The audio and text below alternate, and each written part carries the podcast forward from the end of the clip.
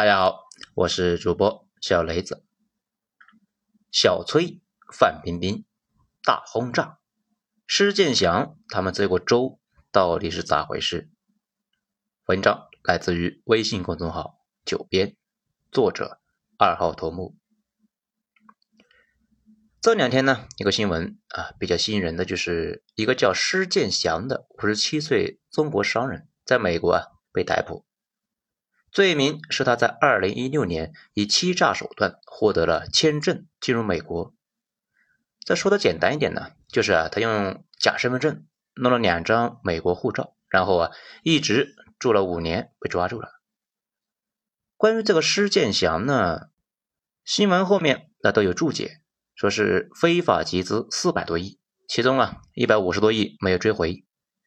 小伙伴呢，估计就会心想啊，哎呀，我查。这人咋弄这么多钱呢？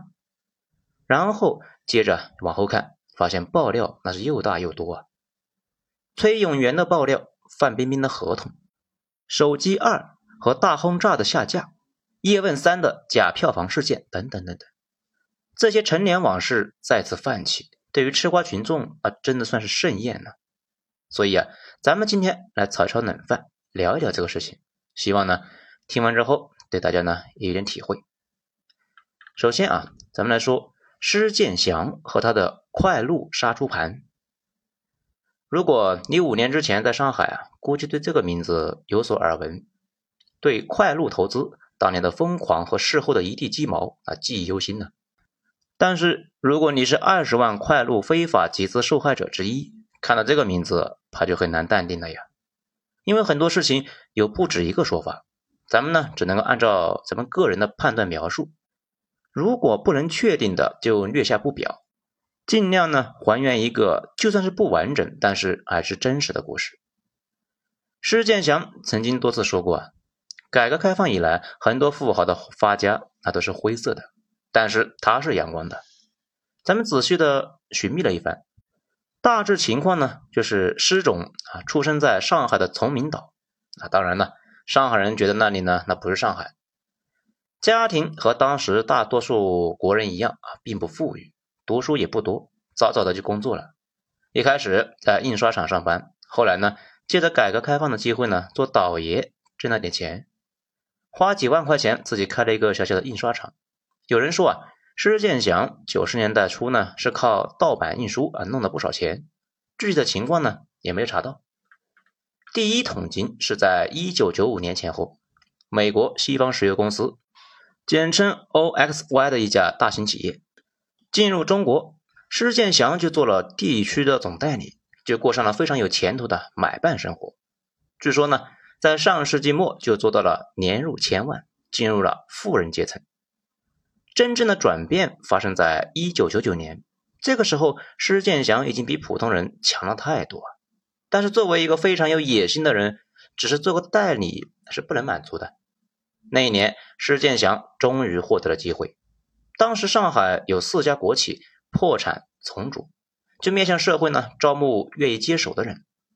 施建祥据说啊拿出了全部的积蓄，并且贷款凑出了一个亿，入驻了这四家公司。其中呢最主要的是快路电缆厂，也以此时开始，施建祥那算是脱虚入实，从代理成为了实业家。而且拥有核心企业，并且成立了快路集团。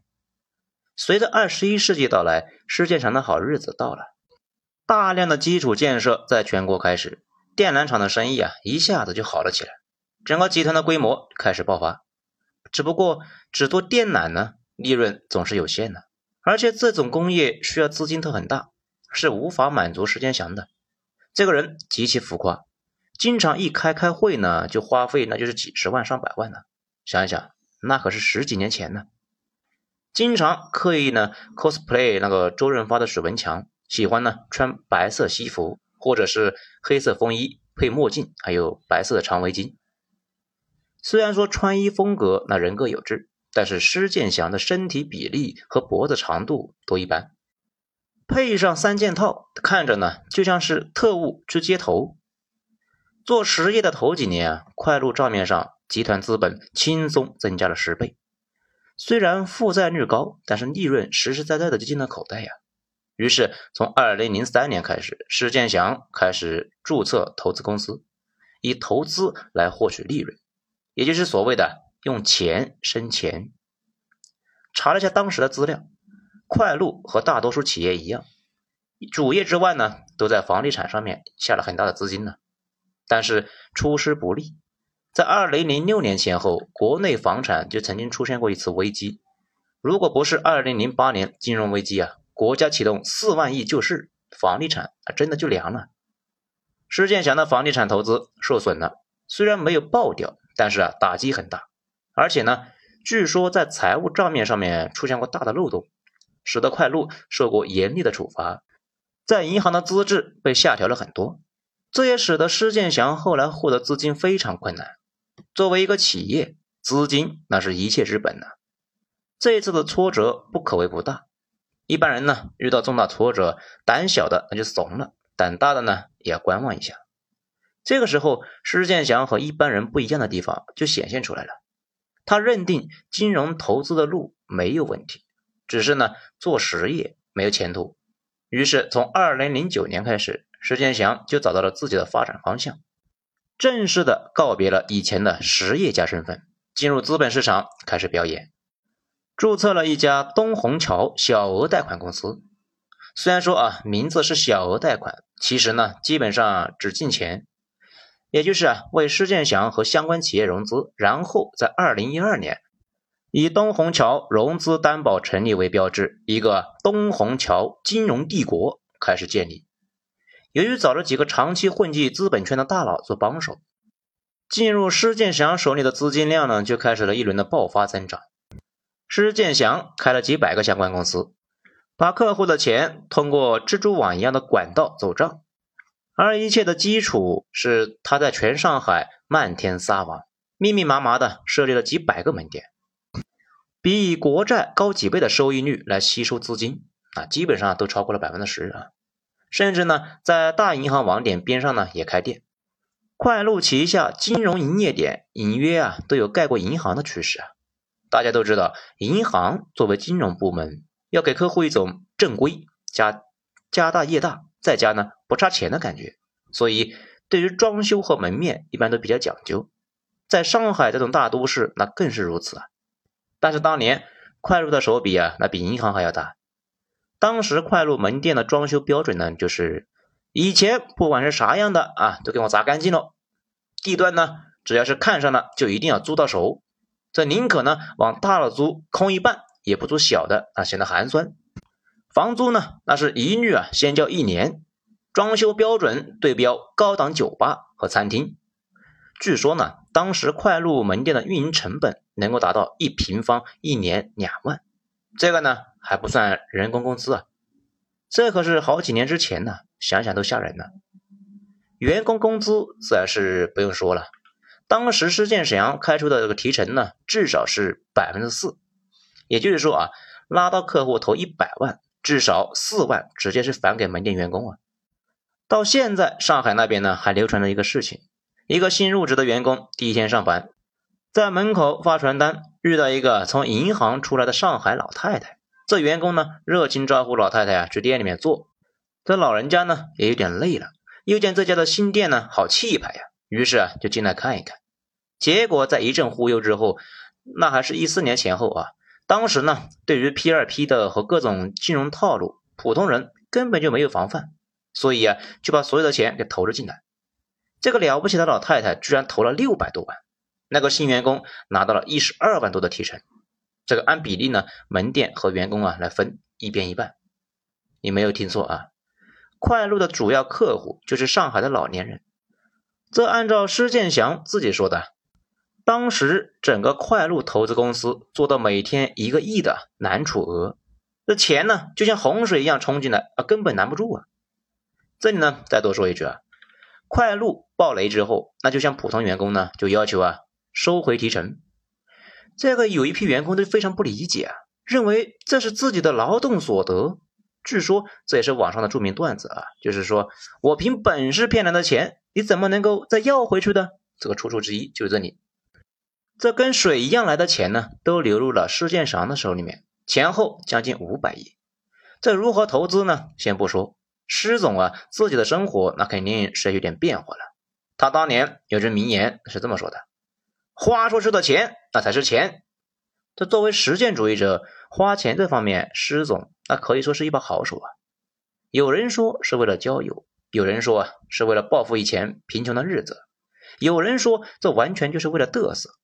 据说呢，施建祥当年啊包了两个庄园一样的大的别墅，奢侈到在上海能够有同时招呼上千人的私家地方，夜夜笙歌，灯火通明啊，真正的是座上客常满，樽中酒不空啊，这过着王多鱼的生活。当然了，财富向来是跟女人之类的话题呢是躲不开的。不过啊，考虑到咱们这是一个正儿八经的啊说话节目，就不多说那么多了。反正呢。三俗相关的内容，那是一件都没少啊。在之后呢，就进入了娱乐圈。施建祥拿到了钱，这出钱的人他也不是傻子呀，自然要问施建祥啊，这个钱你怎么花的？如何获得那么高的收益啊？这如果说呢是拿去电缆厂搞生产，那估计投资人呢直接会把店和施总啊都给砸了。那说是投资房地产呢，房价虽然涨，但是大家都看得见摸得着。那么高的收益，把九年义务教育完成的人呢，就大概算了一下，就知道施总啊，也就是在保本县的附近。要说拿去搞高科技呢，这玩意儿一般人不理解。施总的文化呢，他也说不清楚。再说上海高科技企业多了去了，挣大钱哪这么容易啊？总不能够说自己会把水变成油吧？所以呢，必须做一点一般人也能够懂，也觉得能挣钱。还要能够吸引眼球的生意，而且必须是轻资产，不然不好做账啊！哎，估计小伙伴也想到了啊，影视圈呢，这玩意太适合了呀！这票房好了呢，一把就能挣很多啊，又吸引大家的关注，而且这玩意有两个特点，只要不是傻子都会知道一点，但是就算是内行也有些不知道的具体门道。按照前几年的说法呢，叫做容易讲故事。施建祥他也是这么想的，于是，一个互联网加金融加影视的所谓的“八加一”模式被炒了出来。施建祥原本高调的性格和大方的出手呢，在圈里面一下子就打响了名号。关于施总的大方，按照窦文涛的说法，施建祥属于呢反向砍价的那种人，你和他说一千万，他就要给你两千万，非要把你自己呢搞得心里都虚了。我值这么多钱。我咋不知道呢？当然不是钱多没地方花啊，而是呢这样能够最快的打出名号。结果啊，不到一年，施总的大名和大手笔在圈内那是家喻户晓啊，各路人马都争相接近呢。不过现在大家都知道这钱是哪来的，这说起来呢，多少也是有点心酸的。不过说实话，施建祥虽然花钱不少，但是到底是娱乐圈的外来户啊。对圈子里面很多弯弯绕不完全明白，又特别呢沽名钓誉，所以很多骗子和山寨来找上他，就弄了很多不伦不类的头衔。这首先，施建祥虽然读书不多，但是啊是非常忌讳这个事情的，最喜欢呢别人叫自己啊叫博士，各种场合提到他呢都要加上 Doctor。那至于这个博士怎么来的呢？只有谭耀宁说过啊，是香港孔子学院发的。后来啊，施总呢大概觉得这个博士不带劲了，就弄了一个剑桥大学终身荣誉院士。这个名字猛一看就给人一种太夸张、太用力的感觉。至于其他各种荣誉呢，那更是提不起筷子。这个倒是有点像前苏联的那个勃列日涅夫，这江湖人称勋宗，因为这位大哥呢嗜好勋章成癖呀，通过各种方式获得勋章一百一十多枚。很明显，施总也有这方面的心理疾病，而且施总呢，把日常的低俗品味也带入了娱乐圈。那几年和他爆出有染的女艺人，两只手都数不过来。不过啊，娱乐圈向来也不缺这类事情，群众呢就表示啊基本理解。这以前咱们还说过，二零一六年是国内娱乐圈大爆发，一夜之间无数的钱涌入进来，大量影视公司的和明星呢，这身价呀就翻了不知道多少倍。按理说，施建祥前几年就深耕于此，眼光其实挺准的。但是，之所以施建祥花大钱却没有弄出太大的动静呢，很大原因就是，他是圈内外行，所以啊，要找内行合作。和当年进入金融圈子，施建祥找了很多真正的专家不同，这一次呢，他找来的是杨子和黄圣依两口子。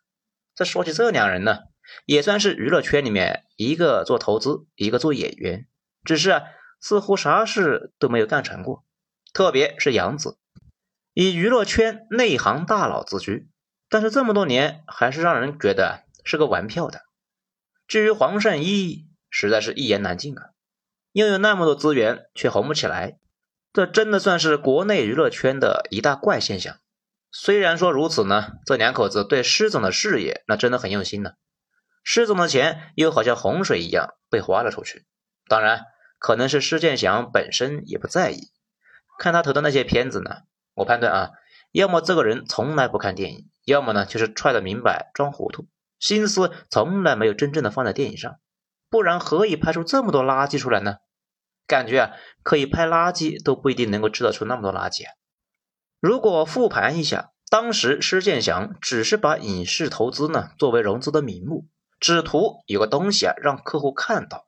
至于东西到底怎么样不重要，咱们看到一个描述，施建祥的客户基本都是不看电影的上海大爷大妈，所以电影的好坏客户啊根本就不懂。但是明星客户还是认识的，施建祥就一直盯着在老年人里面有影响力的明星。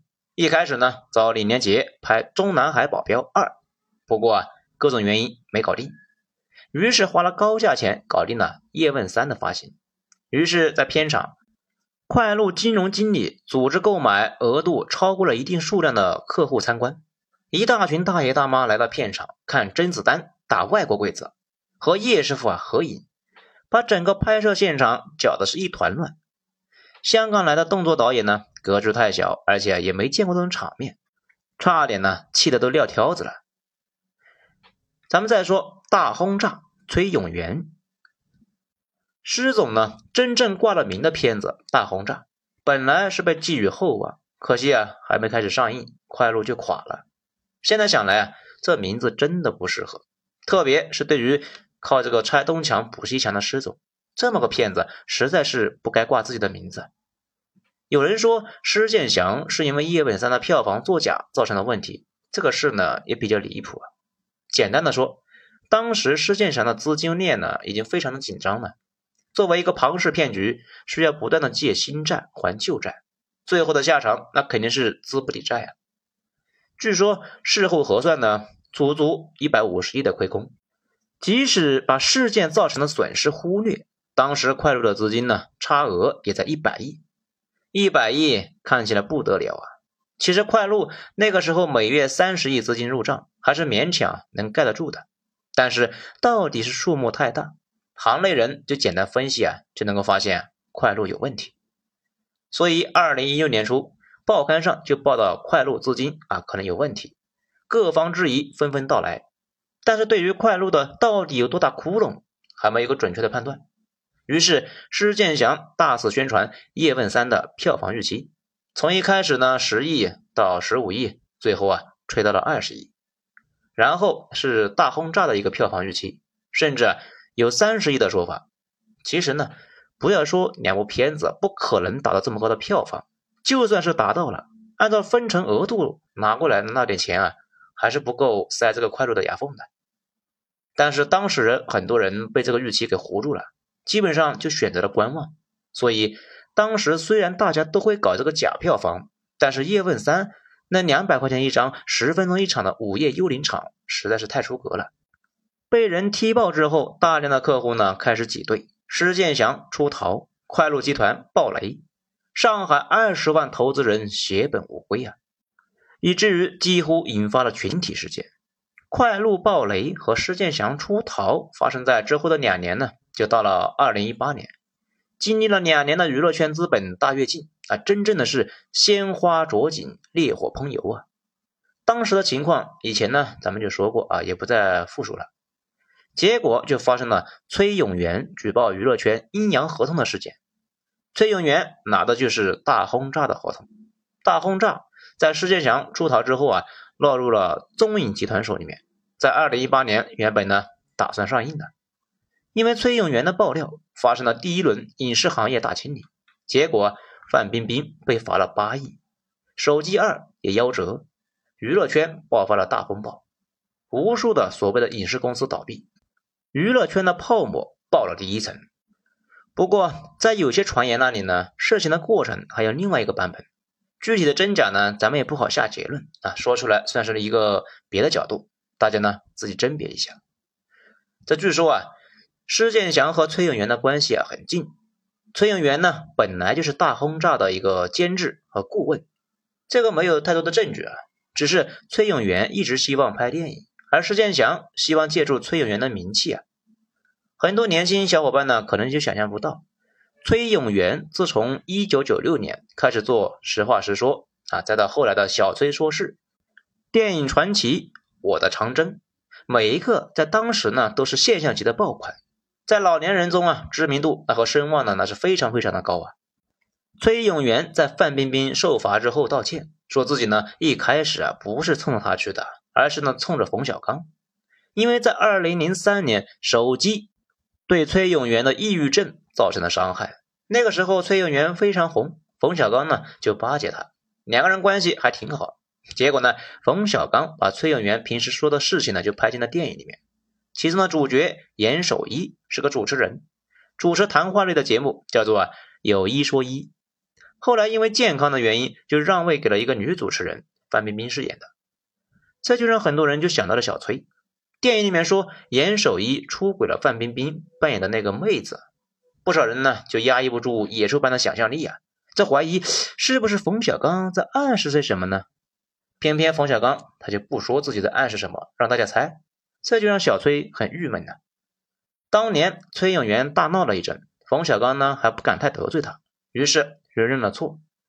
崔永元觉得事已至此也没啥办法呀，也就没有再追究。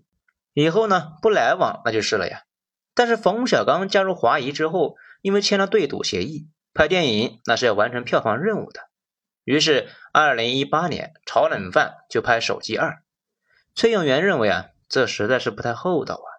但是在二零一八年，崔永元早就没有当年的影响力啊，吵了半天，完全都没人搭理他。据说呢，联系了冯小刚几个月，最后啊，得了一句神经病。按照白岩松的说法，崔永元这个人属于是认死理的那种，要干个事情呢，就非要干出个模样来。当时崔永元没了当初的影响力，也没有打击手机二的武器，然后啊，找到范冰冰在大轰炸里面的阴阳合同。至于这个合同的来源呢，崔永元说是在垃圾桶捡的。这通过打击范冰冰呢，使得手机二的主演无法出镜，接着就造成了电影无法上映。原本只是出口恶气，结果啊，正好就赶上了国家整治娱乐圈乱象，直接把范爷给干凉了。曾经有人说，崔永元的合同是施建祥给的。施建祥在二零一八年有一个不确定的真实性的采访，他感谢崔永元为自己出了气，所以不少人都怀疑啊，合同是不是施建祥给了小崔？小崔呢，为了攻击冯小刚，攻击了范冰冰。进而呢，导致了娱乐圈的那顿折腾。多说一句啊，大轰炸在网上面有，还有那种啊，专门主播呢讲那种垃圾电影的，也就是把专门的垃圾电影做成八分钟的短视频，稍微一搜呢就一大堆。如果呢你和我一样也看过一遍，那恭喜你将会浪费你生命中的八分钟。之后呢，施建祥逃走以后，很快就上了红通。这个红通大家知道什么意思吧？不过呢，因为有钱，他在海外依旧是高调生活，时不时在网上就晒自己啊奢华的生活。不过最近两年，施总重操旧业，顺便呢还升级了。借着区块链的热潮，在美国啊大搞空气币，甚至在去年热潮时期创造了十几倍的涨幅。于是这一次就被抓住了。根据拉斯维加斯的警方呢，说是接到了当地朝阳群众的举报，说是有人呢在美国当地搞诈骗。警察来到之后，发现此处正在举办虚拟币的宣传，没有证据认定是诈骗。但是呢，在证件检查中发现啊，宣传发起人施建祥的证件有问题，他所持的两本护照那都是用的假名字，所以呢，以欺诈把人给直接抓了。不过呢，因为中美之间没有引渡条款，再加上施建祥还有钱，打官司可以持续砸钱。毕竟某脱口秀主持呢，一口气换了三个律师，最后啊，还是有高手避免了他在美国的牢狱之灾。施建祥这一次啊，八成也没啥大事，很快就会交钱保释，外加带着电子脚镣在家里边，官司可能会磨磨唧唧的打个几年，大概率呢稀里糊涂的就算了。不过能抓回来最好，谁不希望这货回来伏法呢？在最后啊，絮絮叨叨了这么久，咱们自己呢也算是明白了两件事情。首先，娱乐圈那就是个大粪坑了，这玩意儿古往今来都差不多。那么少的人，却顶着天量的财富，想也不用想会腐败成啥样啊！其次呢，就是咱们老百姓还是要多个心眼呐，不要总是想着赚快钱，不然很容易啊被别人赚了快钱。这不，啊，最近呢还有个通报啊，说是啊在某市发生了百万元的杀猪盘电诈案件六起，受害人呢那全部是单身女性。那二零二一年十一月二日。家住马群的雷某，女，二十八岁，海外留学，被骗一百三十八万。十一月五日，家住南苑的惠某，女，四十岁，中学教师，被骗一百万。